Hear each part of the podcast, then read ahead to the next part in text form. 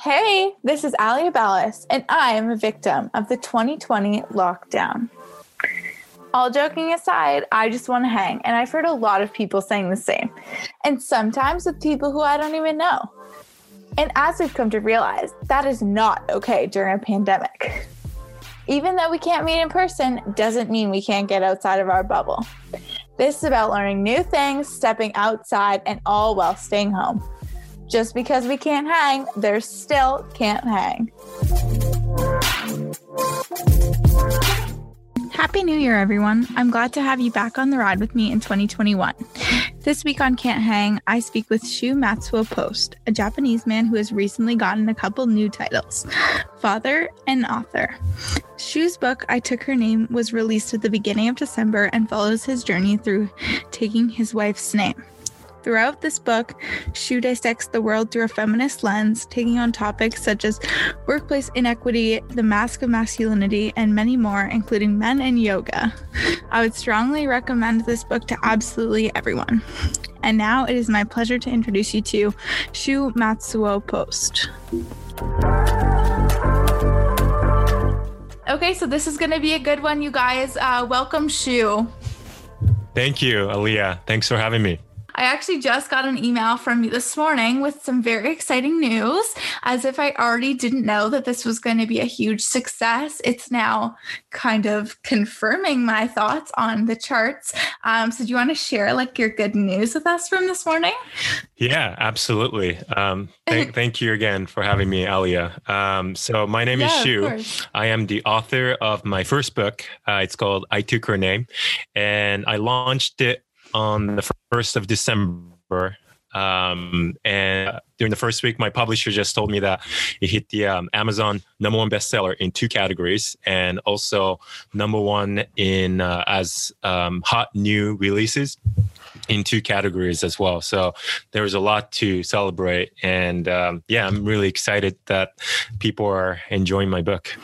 I wish I was finished it, but I'm about a part way through. So I'm already really enjoying it. And obviously, this is something I'm super interested in as I don't know, a self proclaimed feminist and I guess a woman in general. I think it's so interesting. So we'll get right into it. So we'll kind of go through your story and we'll start from the beginning, as I like to do. So, how did your growing up kind of shape your understanding of the world? So, you grew up in Japan, um, for those who aren't familiar, and uh, I am not familiar with Japanese culture very much. Like I, I, don't have a good understanding of it. Um, so can you kind of speak to how this kind of shaped your understanding of the world? Yeah. So I, like you said, I grew up. I was born and raised in Japan um, until I was 15, and I actually moved to the U.S., uh, California, for high school, and I went to college in California as well. So and then worked in New York for a little bit. So I got to. I spent a majority of my adolescence in the US. And then after that, um, I went back to Japan as a young professional. And you know, I didn't really know who I was because you know, I I was in Japan and I was in the US, and then came back to Japan, and I definitely experienced this reverse culture shock. And I wanted to get out of Japan again, and I moved to Hong Kong uh, for with the employer at the time. And I actually ended up living and working there for about five years before coming back to Japan again um, three years ago. So going back to your original question, Japan is a very homogenous country, and I grew up in this small town um, about an hour and a half away from Tokyo. So diversity didn't really exist uh, for me growing up. Everyone looked like me, uh, thought the same, uh, did the same things, and learned the same material um, at school. Mm-hmm. So, you know, I didn't know about feminism or like what gender equality is, or uh, I didn't even know that there was a gender gap. Um, you know, mm-hmm. my my parents whom I love dearly, and they're super open minded. Um, my mm-hmm. mom ended up taking my dad's name, and uh, so did most of my all all my friends' parents. Um, so I thought, you know, oh, you know, if you're a woman, you're supposed to take uh, the man's name after they get married. So I thought, growing mm-hmm. up, um, if I when I got married, I thought my spouse would take my last name, and I didn't think twice about it. So, mm-hmm. you know, moving to the U.S. and actually in Hong Kong is Hong Kong is a very diverse city as well. Um, I got to meet mm-hmm. a lot of people. I was technically a minority by nationality uh, in Hong Kong as well, and in in the U.S. obviously uh, by race and nationality. So I got to connect with a lot of people from different back, backgrounds, and I, you know, I for, for the first time in my life, I I understood what it's like to be a minority um, mm-hmm. so that was kind of like the beginning of my journey to like finding my identity and um, equality i guess of promoting equality yeah um, but yeah that's uh, that was my upbringing i hope that helped. yeah i find that so interesting because i feel like you're at this point in your life, like from reading your book, like you and I have a lot of the same thoughts and thought process and and stuff like that. But um, I think your upbringing couldn't be more different than mine because obviously growing up in Canada, I'm not sure if you visited Canada before, but I would consider where I grew up in the GTA Greater Toronto area very diverse and and I don't know, I think we call it the cultural mm-hmm. mosaic in Canada. So there's a lot of minorities and and obviously it can always be better, but I grew up with a lot of people that didn't look like me and second to that, I grew up with a mom who didn't change her mm. name. So I just didn't think anything of it. I was like, nope, like my mom's Jill Gorey and my dad's Stephen Ballas. And like that, like that's it. Like didn't really think anything of mm-hmm. it. And I knew that it, that was like, I don't want to say weird, like that's not the word I'm thinking of, but I knew that was like different in terms of our kind of friend group and our friends and family. Like a lot of the moms had the husband's name. So they kind of like, I knew that it was like sort of different, but I never thought like, oh, we need to have the same last name or like, I wonder why she did that. It was just because it just seemed so second nature to mm-hmm. me. Um, so I find it interesting that, um, how people just grow up in different ways but kind of arrive at a similar destination like ideologically later mm-hmm. on yeah totally and uh, and then it's when you meet with people uh, like you and like you know with different backgrounds that's when you start to kind of question or not question but like ask yourself some questions like oh okay. Well it doesn't have to be this way. This is the only way i know but it really doesn't have to be this way because you know this person is doing it this way. And that's i guess how i learned more about um, diversity Mm-hmm, absolutely. So, uh, in terms, you kind of mentioned that it's kind of like homogenous in Japan. So, uh, you kind of touch on this in your book a bit. So, I want to bring it up in like the rigidity of Japanese culture and these social expectations that they have for you, and kind of this idea of like the foreigner card. So, um, either more understanding if you're a foreigner that that you won't conform to their. I don't know, like lifestyle or whatever it may be. Um, than if you are from there. Like you're supposed to be a certain way if you're from there, but like you maybe get like a little more lax approach if you're not. Can you kind of speak to that idea? Because that's something as I mentioned in Canada, I'm I'm honestly not super familiar with um, because of the push towards like individuality. Yeah. Yeah. So that's uh I, I, would say that's the biggest difference between the uh, collective culture, uh, where most Asian mm-hmm. countries are, and the individualistic culture, uh, where you know Canada and North America, and I think most of Europe are that way. And so, mm-hmm. collective culture, it's like you, you know we we want to be collective, right? We want to behave in harmony is more important than individuality. So, you know, to give you an example, we had uh, uniforms for uh, middle school. Actually, middle school, I had so okay. everyone like literally looked the same. We couldn't dye our hair or you know do anything to yeah oh, wow. and stuff like that because we needed to look the same. And there was um, there was no why behind it. Like there are so many rules um, like you got to mm-hmm. be this way you can't do this you can't do this. And i i just remember not learning much about the why behind it. So we just follow the rules. Um, and then that existed outside of schools as well. Um, I'll give you an, another example. So on uh, mm-hmm. the, the, train system is great in in all over Japan, and you know you take the train to pretty much everywhere, and uh, so you okay. spend a lot of time being on the train. But it's considered mm-hmm. very rude to be uh, to be talking on the phone on the train. Um, oh. And then people kind of stare at you like, why are you talking on the phone? That's rude, right? but uh, like I remember being in Hong Kong, everyone was talking on the phone, and that was so accepted, uh, supernatural. And I was like, huh, mm. why? Why is it, you know, um, not acceptable in in Japan? But the interesting thing is, if you're a foreigner, so we call we call foreigners gaijin.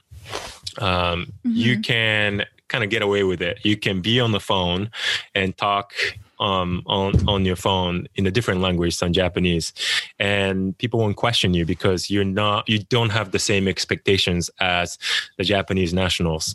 So I thought that was pretty interesting growing up. And, you know, when I came back to Japan for the first time after living in the US for eight, nine years, I felt that I was not completely Japanese in a sense um, because I had been away mm. from some time. And, but I look Japanese, I speak the language. So I still had to conform to the the cultural norms, which I found very challenging, especially you know in the beginning of me coming back to my home country. So that's that's what it's like, you know. I'm up. sure moving to California must have been a real culture shock then, because man, that's a whole different that's a whole different thing than even other places in the United States. Like that is just uh, something else in terms of um, individuality speaking i feel like everyone is really hustlers in California, I guess, depending where you are.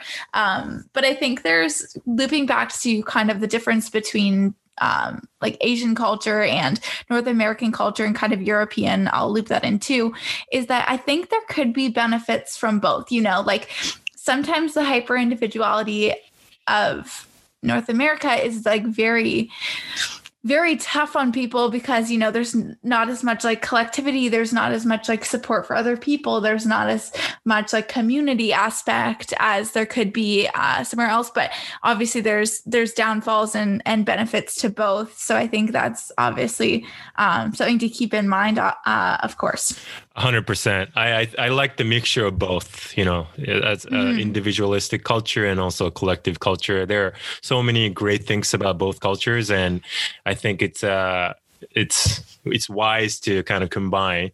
Um, you know mm-hmm. both cultures it's it's not easy to do it in, especially you know if you're in asia and trying to uh, promote individualistic culture there uh, it's it's not as easy and same thing yes. you know being in north america and trying to do trying to promote the uh, harmony within within the culture as well for sure yeah so so the, kind of the basis of your story is your journey through feminism and it's leading you to taking your wife's name i guess that's kind of some might say that's the end of the story, but I think that's kind of the middle of the story because of what you kind of developed before and after, uh, in my opinion, anyways. So, in this journey and honestly when i first kind of heard about your book um, when i first started reading it these like societal norms are constantly at work. And i am educated at a liberal school in a liberal program in a very progressive way um, on gender studies and women's studies. I've gone through all these courses. I know about the, all the things at work. And as like an educated person, I still, the first flash in my mind, like knee jerk re- reaction is like, wow, your wife must be this like controlling woman and and you must be meek and emasculine and and then you know you kind of flip the switch and you're like mm, nope like that i i know that's not the case and it doesn't matter regardless if it was but um, because of these conditions that we find ourselves in, I still find myself drawn to these kind of assumptions. So, do you find that a lot of people kind of still think in this way, regardless of their quote unquote like wokeness uh, about these kind of topics? 100%. Yeah. Um, mm-hmm. I think it's because uh, the word feminism has such a negative uh, stigma to it. Um, most, mm-hmm. like including myself, I didn't know what the word truly meant. Like, oh, feminists, like mm-hmm. they're man hating. Um, or if you're a man and promoting feminism, like, oh, that person must be weak or whatever that might be. So I kind of mm-hmm. wanted to distance myself from that uh, movement. Um, but if you ask me, do you believe in gender equality? I totally would have said yes 10 years ago. But still, like, mm-hmm. you know, mm-hmm. it's not the same as feminism. That's just, that's just too much. Um, mm-hmm. But as I got educated, especially by my wife, um, you know, then my girlfriend at the time when, when we first started dating, she's actually a teacher and she teaches um, middle school and high school students about, she, she's an English teacher, but she also teaches um, mm-hmm. language, mm. gender and language. So this is her expertise. And so I remember oh. when we first started dating, she would uh, just curiously ask me questions about why I do the things that I did. So like trying to pay for most, most of the meals because I thought I that's what I had to do as a man, you know, things like those little mm-hmm. things. And it wasn't like yeah. she wasn't appreciative, like she was very thankful that of my uh, generosity, but she just was mm-hmm. curious of the why behind the things I was doing. And I couldn't answer those questions. And that's when I was like, for sure. Huh, where did I get these beliefs from? and, uh, you know, that's the, around the time when, uh, Emma, Wat- Emma Watson gave the the famous he for she speech. I don't know if you're familiar with that speech. Mm-hmm. Yeah. for sure yeah. am. Yeah, I know a lot of people still aren't, which I find surprising, but yeah, I totally am. Yeah. So you know, she said, you know, if you believe in gender equality, you're a feminist. And I was like, that kind of like uh, summed it up. Like that's so simple. Then if if that's the case, mm-hmm. I'm a feminist, and I'm okay with that. And I started to read more books and talk to people about this subject. And the, the more I found out, I was like, yeah, heck yeah, I, I believe in gender equality. I believe in feminism. And, uh, mm-hmm. you know, some mm-hmm. people it, during this book writing process and, and also like even after the book came out, within this this past week, I've I've gotten some criticism uh, from some people saying, "Hey, just because you took your wife's name, that doesn't make you quote unquote woke, and you need to check your male privilege." And I was like, "Wow, okay, well, you know, you can judge a lot about myself uh, by this book cover and the title, right? Like I took her name, and you know he's talking about feminism because he's uh, uh, one of very few men who took his wife's name. Oh my gosh, he's woke. And yes, statistically, I I am one of few men who took their spouse, uh, female spouse's name, wife's name, and and I did experience something that most men actually don't. And uh, I actually found the experience very liberating. And um, so that's why I wanted to share my story through this book. So, um, but yeah, there is, um, you know, some criticism out there. It's for sure. Uh, I'm probably going to mm-hmm. upset many people with my message, but I, I do. Believe, you can't please exactly, everyone. I, I do believe that you know to promote gender equality, uh, men need to be on board because if only mm-hmm. 50 percent of the population is on board, nothing major is going to happen. Uh, we have to, like men, really need to be on board, and you know this is not to just uh, empower women. It's actually very beneficial to men as well. And that's what I mm. truly realized through this uh, journey of mine. So that's why I wanted to share this message with uh, mostly men. I wrote this book for men. So yeah, mm. hopefully they'll they'll read it and they'll they'll get it. And that's my hope. Yeah, I think it's so good what you're doing because even though there's so much you could do like people kind of get overwhelmed like they're like oh well it doesn't matter because whatever I do, like it won't really help. But like I think it's one of those things like every small step, like every read it, like read a book, like maybe it'll like change your mind about something or like do something because like just because you do one thing, it's like kind of goes both ways. Just because you do one thing doesn't make you like a perfect person and and doing nothing definitely doesn't either. So it's kind of just those small acts and I guess sometimes big acts too, like taking your wife's name, but that can really kind of change other people's perspective, but also, like you said, kind of liberate your own uh, own identity and your own mindset.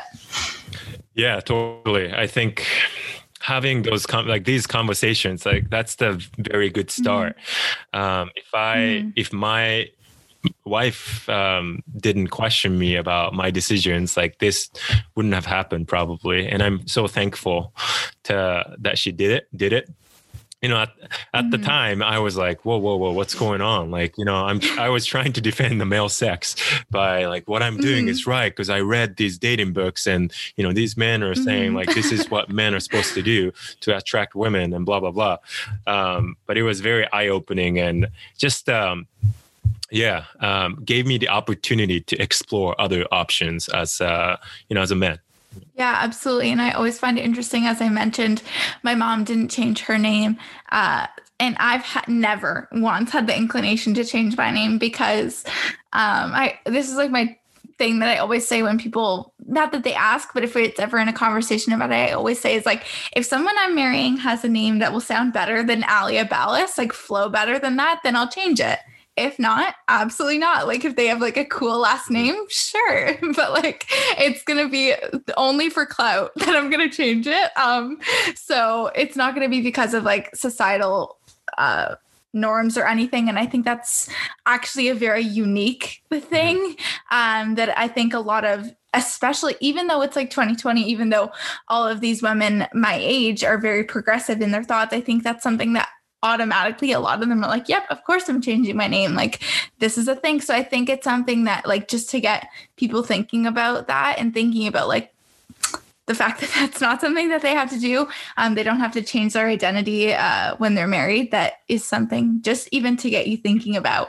So in terms of you changing your name what kind of challenges did you face logistically? Uh, just completely logistically with changing your name in various countries because you kind of had to do it um, in the US and uh, in Japan. So, kind of where was it easier? Where was it tougher? So, we got married in the US and uh, I remember we got married one day, and then the next day we went to the city hall and turned in our paperwork. And mm-hmm. so my birth name is Matsuo, and my wife's name is Post. And we decided to combine our last names uh, to Matsuo Post.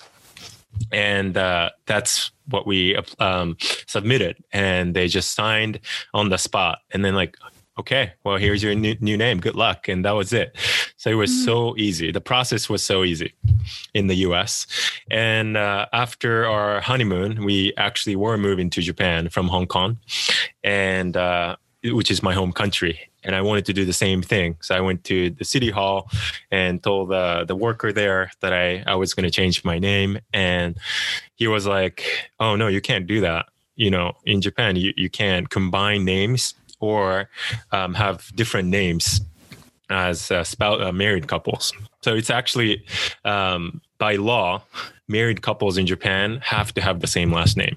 So what hap- what hmm. ends up happening most of the time, 94% of the time is the wife ends up taking the husband's name. You know, go, kind of going back to my earlier point, I was one of few uh, men in Japan to take uh, their spouse's name to begin with, and I wanted to quote unquote combine uh, my name with my wife's name. Um, so that was uh, logistically was challenging, but I wasn't going to give up. So I was like, hey, what can I what can I do? I really want to do this because I already did it in the US. So I'm going to do it in Japan too. Mm-hmm. And then the man at the city hall suggested me to go to uh, the family court. And I went to the family court uh, and talked to the judge to plead my case. Like, hey, what can I do? I need your approval for this. And, you know, I was thinking, isn't family court uh, for divorces? Like, we just get married. Then why do we have to be at the family court? Uh, but the judge told me that uh, since my wife already changed her name in the US and why don't you just take her name uh, her new name. So that's what I ended up doing actually. So it took me about eight months uh, for for the whole process to go through to officially change my name. Uh, mainly because I was working full time and I couldn't really find the time to go to the family uh, family court and the city hall many times. Uh, for sure. Yeah. So that's that's what happened, and also, you know, after that too, you know, this is something that you know millions of women and some men as well have experienced in the past all over the world. Um, but changing your name um, after marriage uh, is very time consuming you know you have to change your mm-hmm. passport like every form of id you can think of credit cards your mileage cars and all that stuff. And mm-hmm. you know that was uh the second part that really got me thinking man like how come no one really talks about this? Like how time time consuming this is. Yeah. And that's what no kidding yeah. that's when it when it really hit me like wow you know as a man i never thought about this because i had assumed that i didn't have to do this. Like my spouse was going to take my name so i didn't have to deal with this. But you know it's uh, it's a lot of work and i just didn't feel like it's right for society a culture to expect just one sex to go through this process mm-hmm. uh, only because they're born a certain way for sure yeah and i i know this is something as like a 22 year old this isn't something that's at the top of my mind but some of my friends like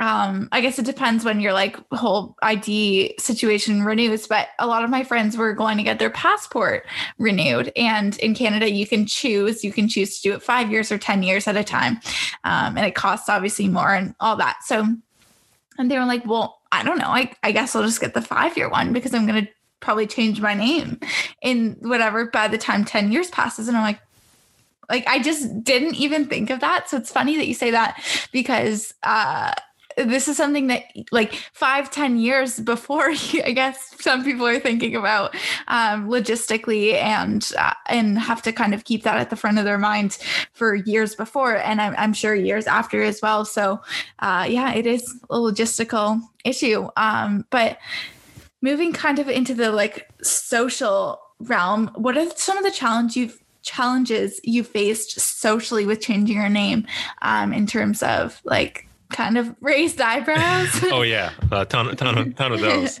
And you know luckily my parents both of our parents were very open-minded and understanding. Mm-hmm. and uh, especially my parents because they're they're very japanese. Uh, they never um, lived um, outside of Japan, uh, but they had very open mind about you know the choice for my choice to to marry someone that's not Japanese, and also my mm-hmm. for, for me to change my last name.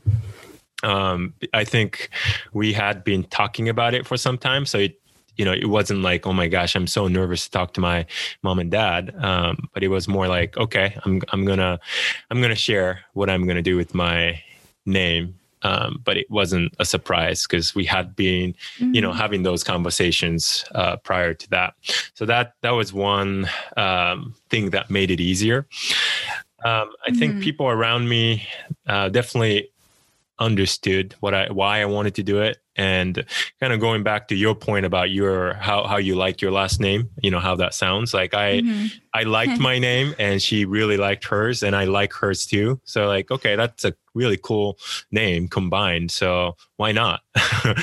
Um, mm-hmm, yeah. and if you ask me like you know if uh, if the names were different would I have done the same thing? I can't I can't say yes for sure. I think it's case by case, and it should be. Mm-hmm. Um, just because I I wrote about me changing my name doesn't necessarily mean I think every man should change their name. It's not. It's not about that. It's mm-hmm. it's about choice. You know, I think every person has a cho- choice to change their name or not, um, take their spouse's mm-hmm. name or not. And uh, I think as long as you know the why behind it, uh, that's something that that that's the that's the important part. Um, yeah, absolutely. Yeah, but yeah, I, I think I got some questions like why why are you doing it? Like, what makes you want to do it? And then, well, why not? You know, we wanted to just uh, mm-hmm. um, keep both of our names, and we wanted our children to have uh, the same last name as well. So that's that's what we did, and uh, most people understood why uh, we decided to do it. So very uh, grateful to have a supportive circle um, who um, who are understanding of our decisions. Yeah. And always the people that surround you are like a reflection of yourself. So I guess it's not surprising that the people around you um, kind of understood that. But I guess now that you have your book out, I'm sure well i hope not sincerely but like i'm sure there's going to be people with with oppositional ideas i i should put it um on your decision. So so hopefully that is fine and, and they can kind of voice their opinions respectfully. But you kind of talk about this idea uh, midway through the book about the mask of masculinity and this is something i've learned about um and it's something we kind of all inherently kind of know but don't understand. And one of my profs kind of put it it's like the water that the fish swims in. Like we we know that we're we know that there's like this mask but we don't know at the same time and we don't kind of recognize it. So can you kind of define this concept of the mask of masculinity?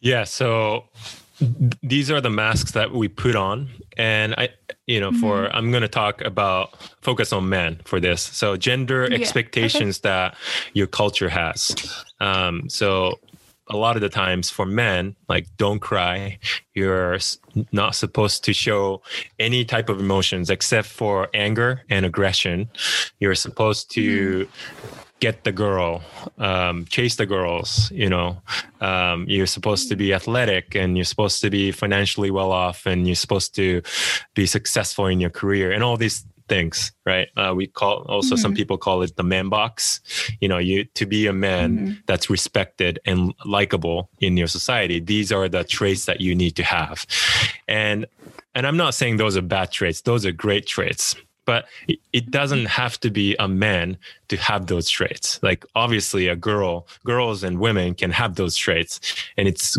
it's totally fine for men to have quote unquote stereotypically feminine traits like uh, empathy and you know showing emotions right? Uh, mm. being good listeners or whatever that might be. And i just don't think i think a lot of men including myself um, put up you know those masks so that we're uh, more accepted more respected by the society by the culture we live in.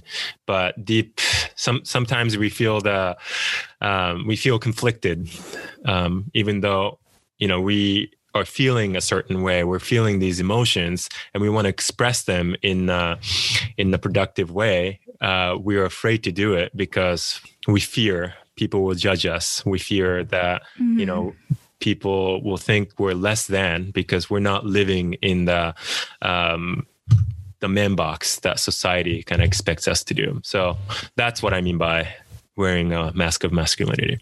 Mm-hmm. So I think that's important to realize, but I think um, for a lot of men, and obviously I'm not a man, so I can't speak fully to this, but from my understanding of it, is that men kind of like know that or maybe they understand that but like they don't really know like what to do about it. Like they they don't know like how to not be that way or kind of change their outlook or their mindset. So what are some things or like action items that could maybe ha- help men have a better understanding of gender inequality or or these masks that they wear on a, a more regular basis, I guess? Yeah, I, I would start out with listing out the gender norms that you see around you like every day like what kind of gender norms that you go through and there are so many things um you can think of and you know kind of ask yourself why they exist so for example mm-hmm. um if you're so we, we just welcomed uh, our first child uh, a son a couple months ago. Oh, congratulations. And uh, when you have a boy the first the color that comes to mind uh, comes to your most people's mind is blue right? So like why is it mm-hmm. why why is it blue for uh, boys and pink for girls? And i I still haven't really figured out the answer.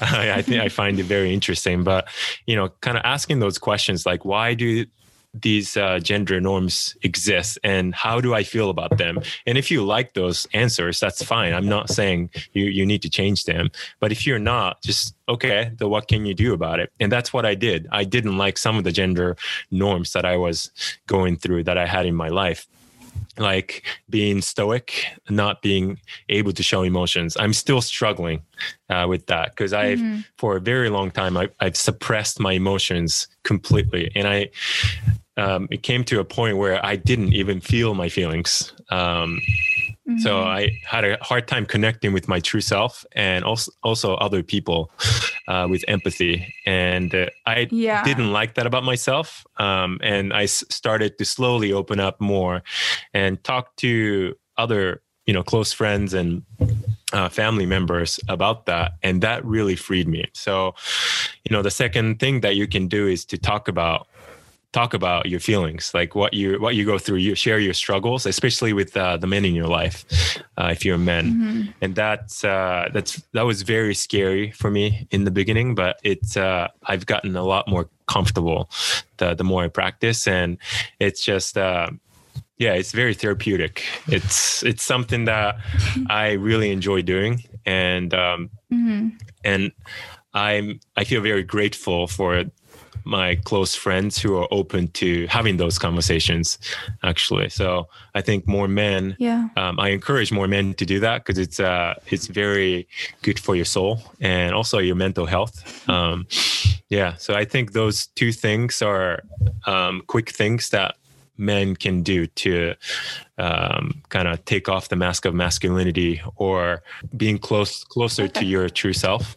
Yeah, I think that's so interesting. And listening to you say that, um, it's funny because as a woman, I'm like, oh my God, I love that. Talking about your feelings, yep, sign me up. But for men, like that's so, that's very challenging. And that's something that, you know, you're not used to as a man. So, so I think that's funny. I'm like, oh, of course, like let's talk about our feelings, like, you know, have a good cry or whatever it may be.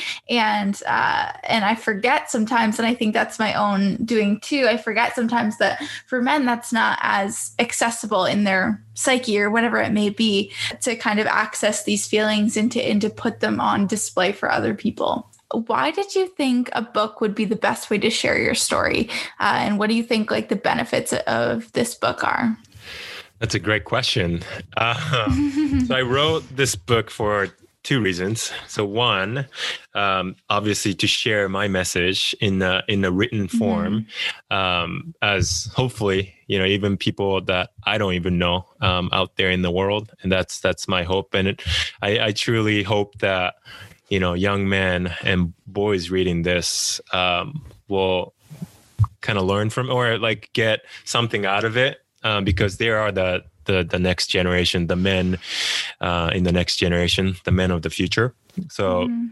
that was a big reason, and the second reason is so I study journalism and I've I love to write, and even though English is my second language, I've um, you know I studied writing in English and. Uh, and English is uh, it's the most commonly used language in the world. So at least one of them, um, if not the the most.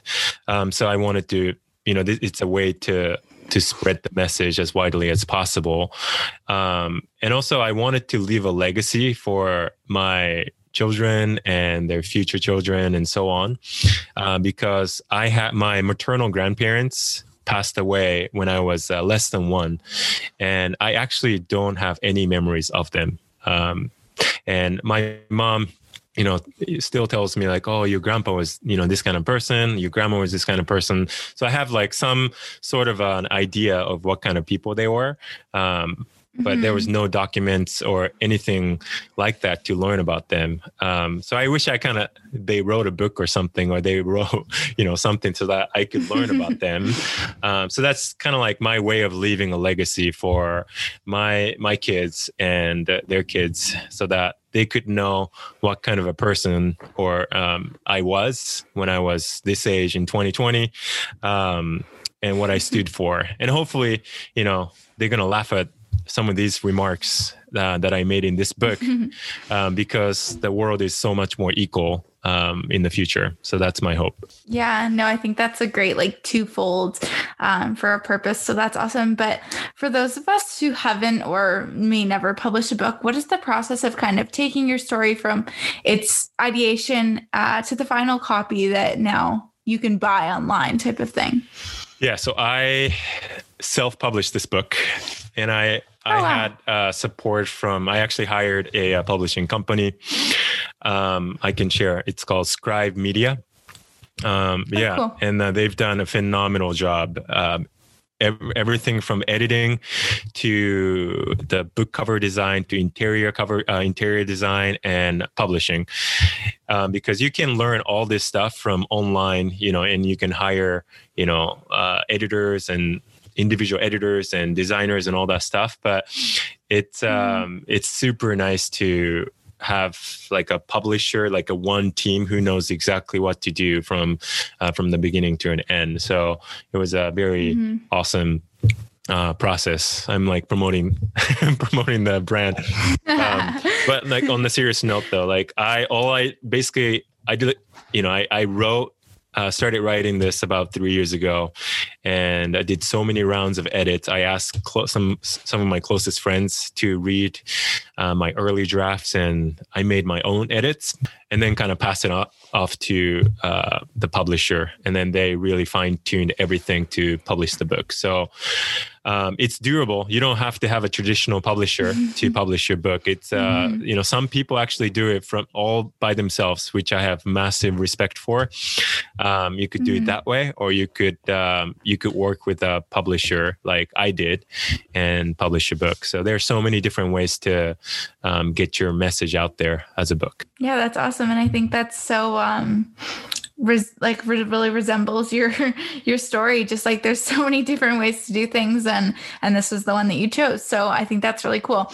Um so i guess what are your next steps? Like now that you've accomplished like you've published your first book that's such a big milestone what are your kind of next steps with this yeah so i've i've gotten some requests to speak at uh, some schools in japan um, so oh. I, I actually gave a couple of um, at international schools in Tokyo uh, or Greater Tokyo, and uh, I actually have another uh, speak uh, speech with a university in Tokyo. And uh, like I said earlier, I really want to um, share this message, especially with the younger generations, the younger men um, and boys uh, in Japan, but also outside of Japan.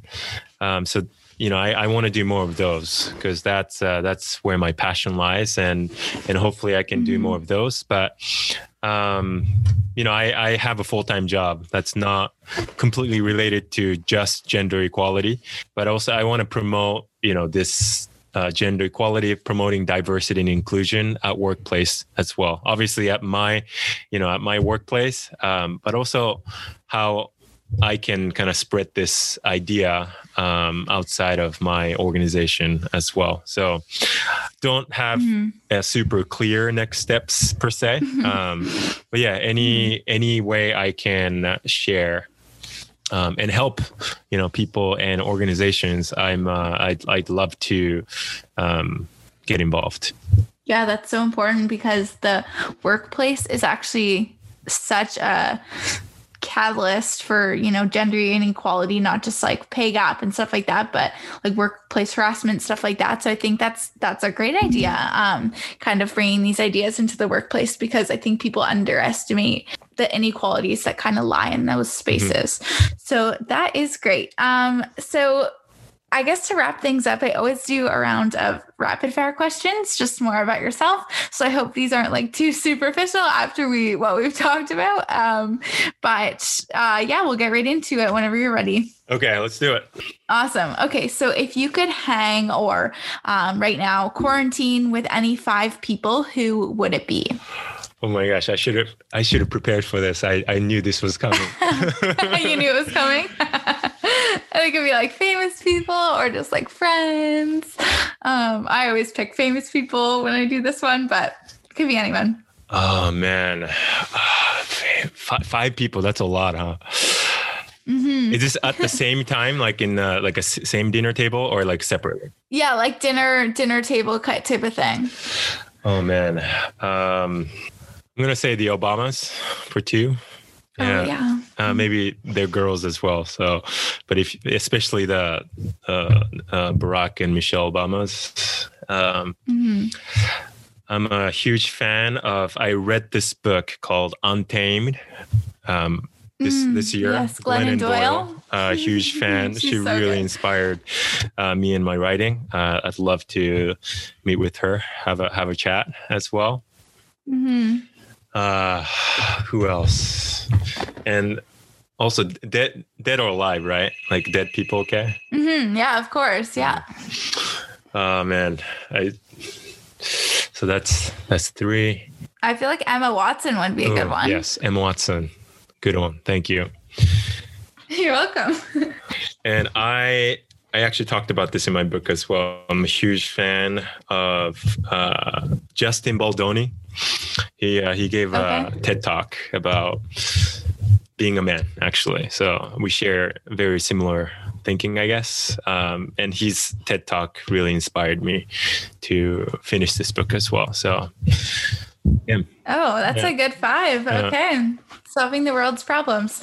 Um, so, okay, next question. I feel like you're really busy with like a new child and your book and all that. But if you have time, um, what show are you watching right now or binging? So we just finished um, um, Queen's Gambit.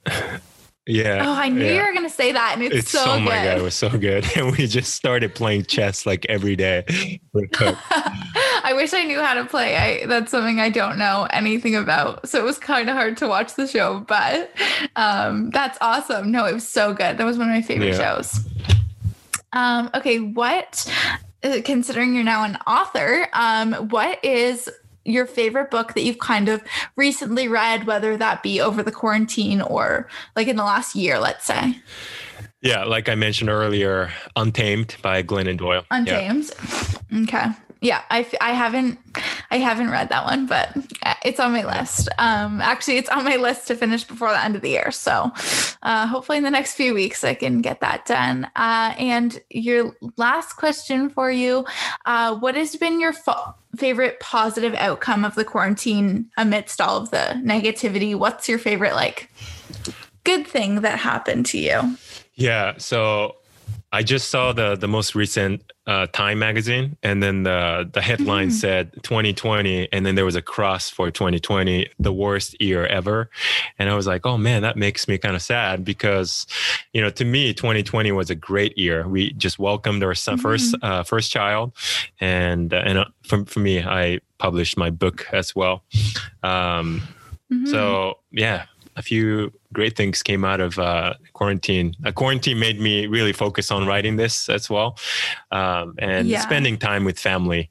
Um, mm-hmm. You know, that uh, we love to travel, so any chance we get, like we used to travel, um, but now this year we're spending um, more time with family. Uh, my wife is family. I'm actually in the states um, right now. Okay. Um, so yeah, just getting to know my wife's family during uh, my paternity leave and quarantining. So yeah, of course. Um, those are all great answers.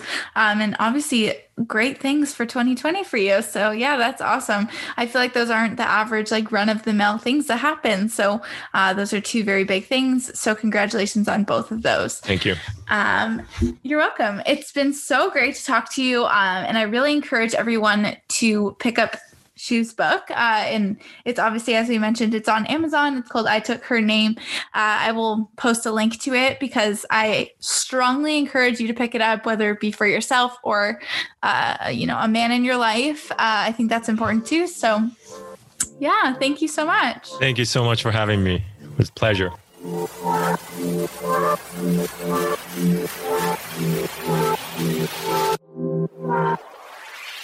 I'm Alia Ballas, and you have been listening to Can't Hang. Thank you so much for tuning in. If you loved today's show, please subscribe and don't forget to leave a rating and a review. Visit canhang.simplecast.com to check out all the incredible people I've interviewed and who's coming soon. Much love goes out to all those who have been posting about Can't Hang on social.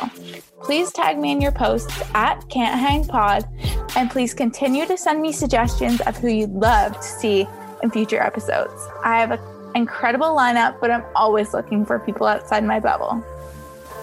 Please tune in next Thursday and hang with me and my next guest. This show is produced by me, Alia Ballas, and the music was created by Quan.